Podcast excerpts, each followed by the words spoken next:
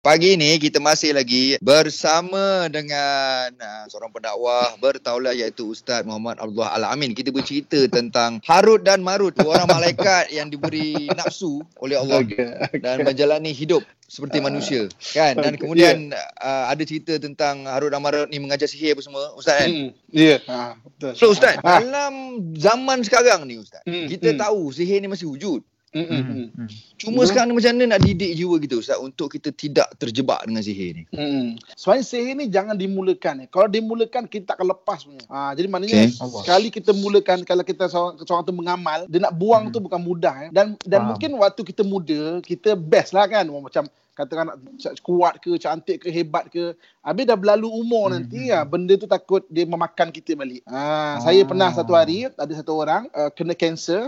Kansernya tu dah keluar kat luar ni, kat badan dah berlubang dia, tapi tak mati-mati. Allah Akbar. Tapi keluarga dia cakap memang dia ada benda beramal-ramal lah, dia orang lama kan. Jadi maknanya dengan izin Allah kita datang bacakan beberapa hari, malam ketiga tu meninggal. Tapi maknanya memang duduk diam macam ni, tapi waktu makan banyak makan. Tapi lepas tu duduk diam.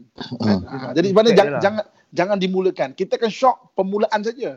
Tapi nanti di ending-ending susah kita. Lepas tu kita pandai pandang jauh sikit lah untuk benda akan datang. Tapi Ustaz, saya percaya benda ni pun dia berkait dengan nafsu sebenarnya. So sebenarnya macam mana kita nak kawal nafsu kita ni dulu? Semana Ustaz? Okay. Nafsu ni cara nak ngawal dia adalah maknanya jangan ikutkan dia. So jadi ada beza bisikan nafsu dengan bisikan syaitan. Bisikan syaitan ni dia meragukan dan merancang. Bisikan nafsu ni dia merengek. Kata ambil lah.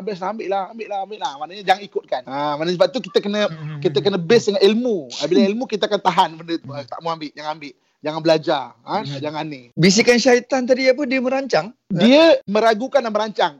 Mari, kalau tak percaya. Kalau mau jujur, hari ni katakan gaduh laki bini kan. Kita akan terbisik banyak perancangan. Kau cakap je. Kau kelentong je bini kau. Kau cakap macam ni, kau cakap Okey.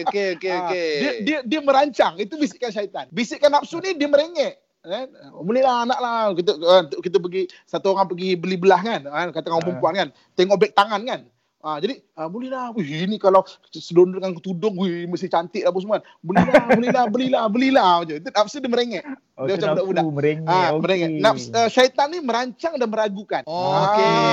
Itu beza dia. Tu nak kenal bisikan tu sebenarnya tu. Betul. Suara hati tu kan. Itulah. Suara dalam hati tu. Nak kenal susah. Baik. Ini barang baik ni.